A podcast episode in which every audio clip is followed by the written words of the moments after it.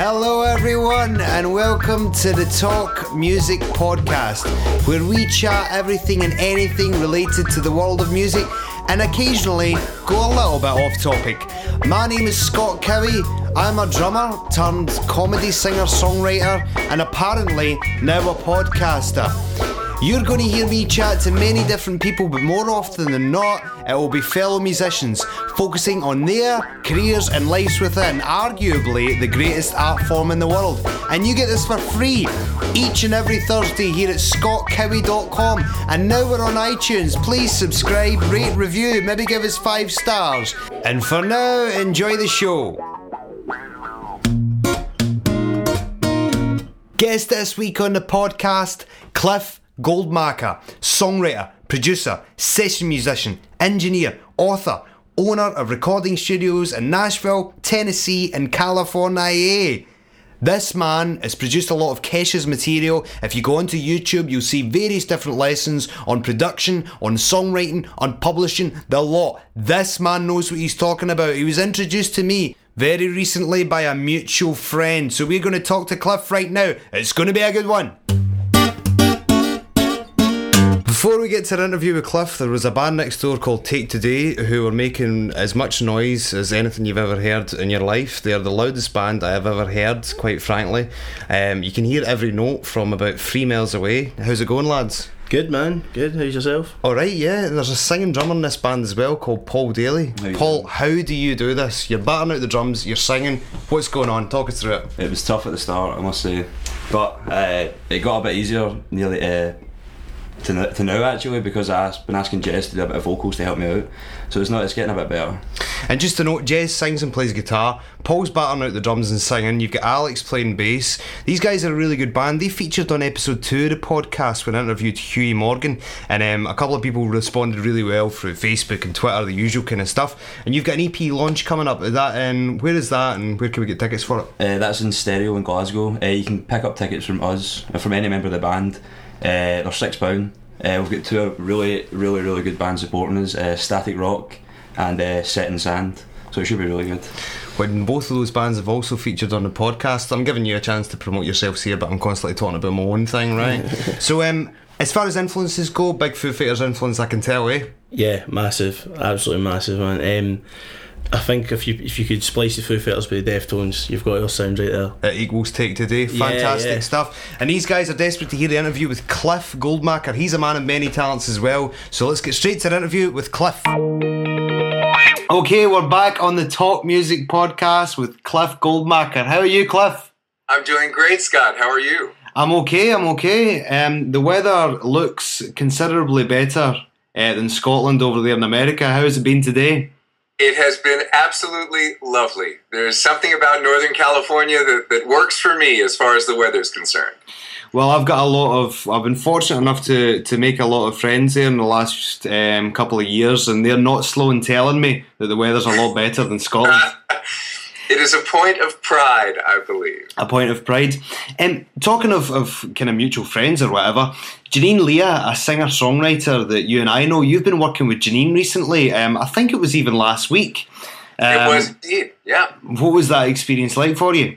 It was wonderful. She's a very open, happy spirit. And uh, I had a feeling before we even collaborated that it would be an easy and productive collaboration, and that's exactly what happened. Yeah, Janine's a really talented singer songwriter, um, and I, I met her uh, actually last year. I was at an open mic night over there in San Francisco, and I needed to borrow an acoustic guitar.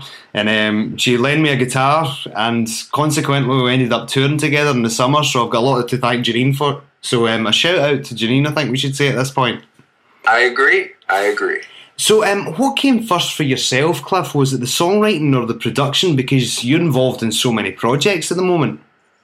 For me, it was uh, everything sort of grew organically and grew together. It, these were all based on interests that I had musically. So as I began to uh, explore songwriting, I was also getting interested in recording. And at first, of course, it was just recording myself and my own projects. And that's the, the best place to, to learn and make the kinds of mistakes that, that all beginners make.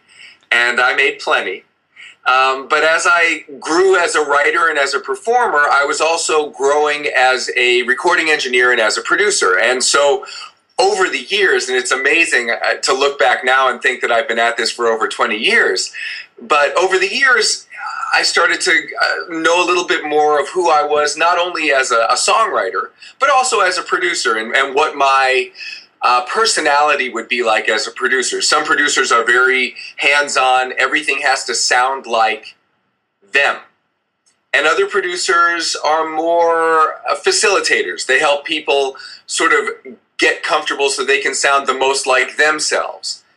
And I tend to lean more in that direction as someone whose job it is to sort of make the overall process a comfortable one so that it stays musical and so that it sounds as fun as it is to have made it. Excellent. I mentioned there you're involved in different projects. You're a man of, of many, many talents. Can you explain a little bit about everything that you do? Like I said, you're a songwriter, you're a producer. Um, what makes up a typical day for you at the moment, given that you're involved in so many different things? Well, you know, this is something also that has evolved over the years. Uh, I think for me now, and this is something that I think all full time musicians struggle with how do we get up every day and make music in a way that makes us happy? And over the years, that's evolved for me. When I first got started, it was uh, performing my own songs and pursuing a record deal. But as time went on, that began to make me a little bit less happy and I wanted to figure out how it was that I was going to be able to make music um, and still enjoy it. And so that's when the production started to come in, and then I was able to enjoy the talent of the people around me as opposed to comparing myself to it or envying it a little bit, which is so much the, the plight of a frustrated artist. And so as I began to understand that my real role was to help other artists achieve their goals, but also through the songs that we would create together, then it kind of began to make more sense to me, and it was something that I was motivated to do every day. So, back to your original question, I think for me, it has everything to do with what is most pressing. So, for example, I run a recording studio in Nashville. And there are times where I have recording clients where we're making records or recording demos of their songs, and it becomes very busy, and that becomes my primary uh, focus. But then there are times when the studio inevitably gets quiet, and at that time, I have the luxury of being able to help uh, write songs with other artists. And I think for me, if I did either one of those full time, I'd go crazy. I, it's either uh, the the recording process is a very technical one, and the songwriting process is a very emotional one. And so I use one to balance the other. And it just sort of organically makes itself clear which one is going to be getting more attention at a particular time. Excellent. Now, you mentioned Nashville there. Nashville's got such a great reputation uh, for creating great music. They say that if you walk into a small bar in Nashville, you hear a singer songwriter that's just off the scale. Um, now, what's your experience like being in Nashville? Is it got it's got this reputation for good reason? Would you say that? Oh, I would. I, I think for for no other reason than the sheer concentration of talent. It's like Los Angeles and New York, except that unlike New York and Los Angeles, which have concentrations of all kinds of different talent, Nashville is really about music. And so, this concentration of songwriters and great session musicians really um, makes everybody better you're you're constantly surrounded by this enormous pool of talent. And it can be a little daunting. It can be a little overwhelming when you get started realizing just how far you have to go. Uh, but once you understand that everybody is pretty much there to learn from each other and help each other and i really do see it that way it's a pretty inspiring place to be yeah, I'll definitely need to go over and see it at some point. Hang on a second there, Cliff. The guys from Take Today, who we spoke to earlier, are going to advertise some of our previous episodes. Episode 1 we had Glenn Matlock from the Sex Pistols. Episode 2 we had Huey Morgan from the Fun Loving Criminals. Episode 3 Sandy Tall. Episode 4 Brian Ray from Paul McCartney's band. Episode 5 Orianthi. Episode 6 Bob Jacobs from NASA. Episode 7 Phil Towle, Metallica's therapist. Episode 8 Graeme Clark and Graeme Duffin from Wet Wet Wet. Episode 9 Andy McKee. Episode 10, Steve Cradock from Ocean Colour Scene. Episode 11, this episode, Cliff Goldmacher. You can go check them all out at scottcowie.com, also available on iTunes to download and subscribe.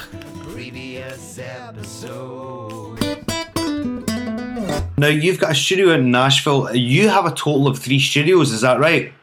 Well, I have two full-time studios. The nashville studio and the one here in california that you can if this is a video podcast you can see behind me.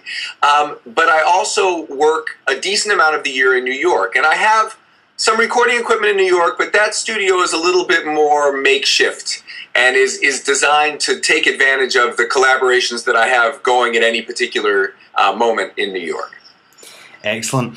Now, you have recently, well, more notably, worked with Kesha um, over the last couple of years. So, what was that experience like? Because um, there's so much been written about Kesha.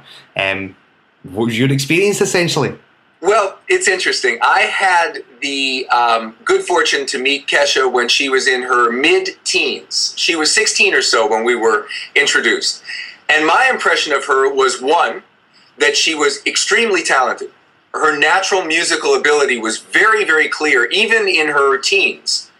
Um, second of all, at the time that I knew her, and I really knew her before she became Kesha with the dollar sign for an S. It right. was just a regular S when I knew her. Um, but she was she was very serious about her music. Um, but she had a good attitude about it. She wasn't overly stressed about it. She enjoyed the, the songwriting process and really brought a lot of talent to the uh, to the equation. So I have I have very I had a very good experience with Kesha. Um, I know that subsequently her music has become slightly edgier, and she might have gotten a more of a reputation. Uh, but at the time that I was working with her, I, I found her to be a great collaborator. Excellent, because one of our listeners, Erin Reedy, um, has got a question for yourself. Uh, she writes in, uh, do you think that Kesha's sound would be suited to an acoustic album? And if so, is this something that you would consider producing? I would be honored to do an acoustic album with Kesha. And and yes, I think that one of the things that isn't necessarily clear unless you've had a chance to spend time with her is just what a good singer she really is. Uh, she's got great control over her vocal instrument, and I think it would be a joy to work with her on a project like that. I don't know that it'll ever happen, but if it ever does, I would certainly be delighted to do it. Well, Cliff, if she's listening, it goes without saying the offer is now made. So we'll see if she gets back to us. Now, I was on your website earlier and I seen that you've got the Songwriter's Guide to Publishing Demos, which is an ebook. Um, can you tell us a little bit about that? Sure. One of the things that I realized after being in the music industry for a long time was that I actually had opinions. And uh, these opinions just came from, as I mentioned earlier, all of the mistakes that I made as I was learning what it meant to record professional demos of my songs.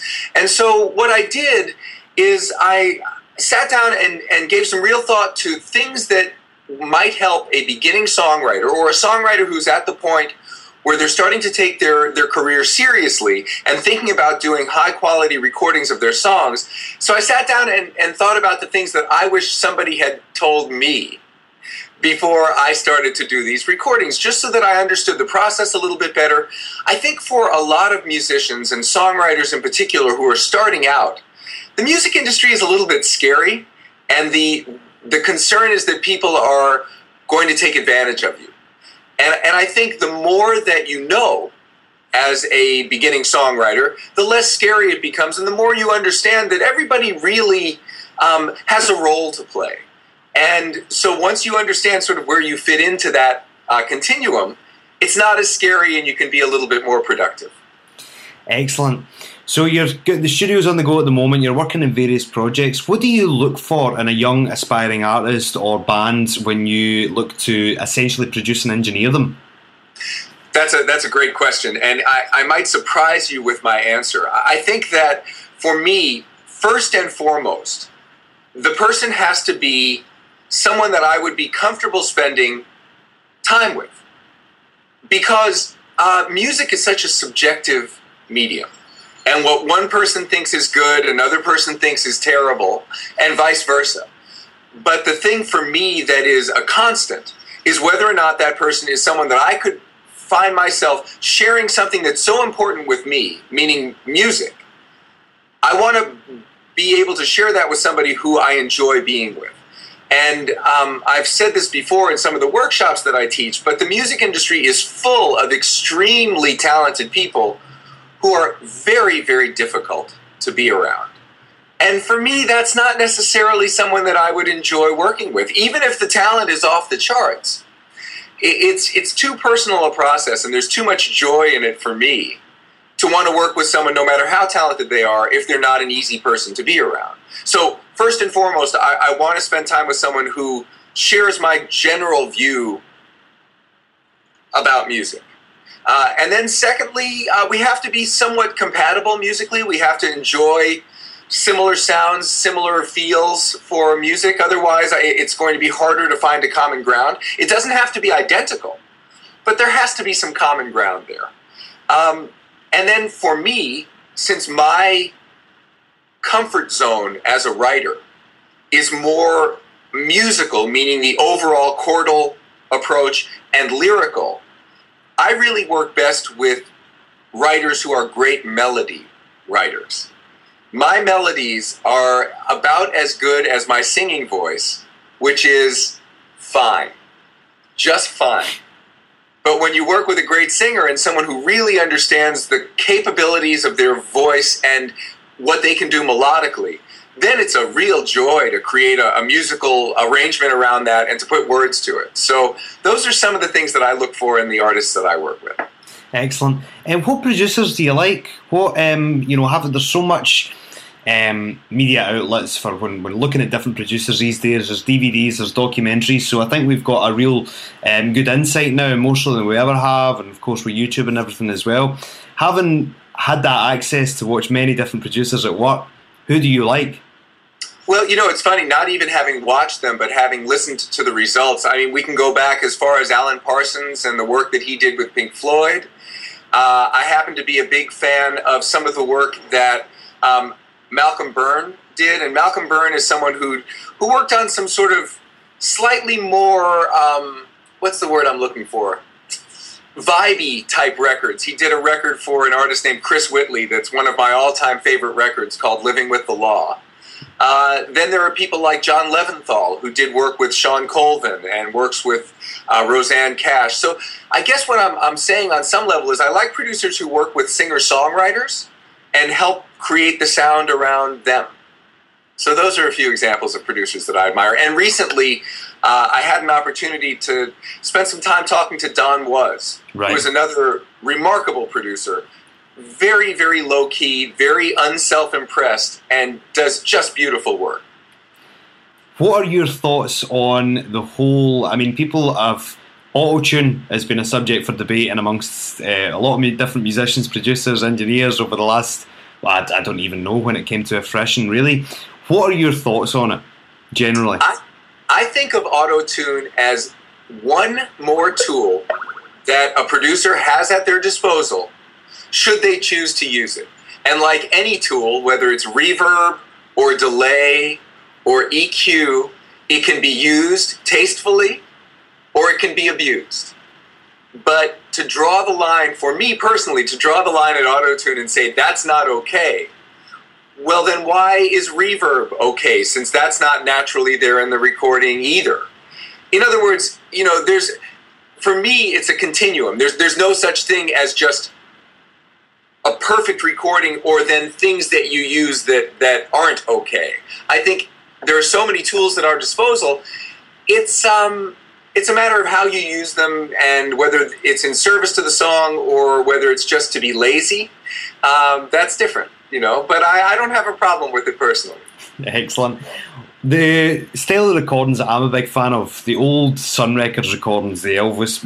I mean, I would love to be part of creating an album with, you know, with those tools, as in something really, really minimal, one, one or two mics in the room. Is that something that interests you as a producer as well, going back to basics, so to speak? Sure. I mean, there's always something about working without a net that's very appealing. And, you know, one of the great things about Nashville, coming back to Nashville, is that the players, the session musicians that I have the, the privilege really of, of working with on records are the kinds of musicians that, when paired with a good artist, would be perfectly delighted to sit in a room and play the record down live. So maybe one day there'll be an opportunity to do it. But I think one of the things that you said that I think is the key to that is Sun Studios had a great live room. And so one of the things that, that most of us don't have the luxury of anymore are great recording spaces. You know, the, the, the days of the big room or the days of the, of the really interesting acoustic sounding room, those are pretty expensive and, and pretty hard to come by.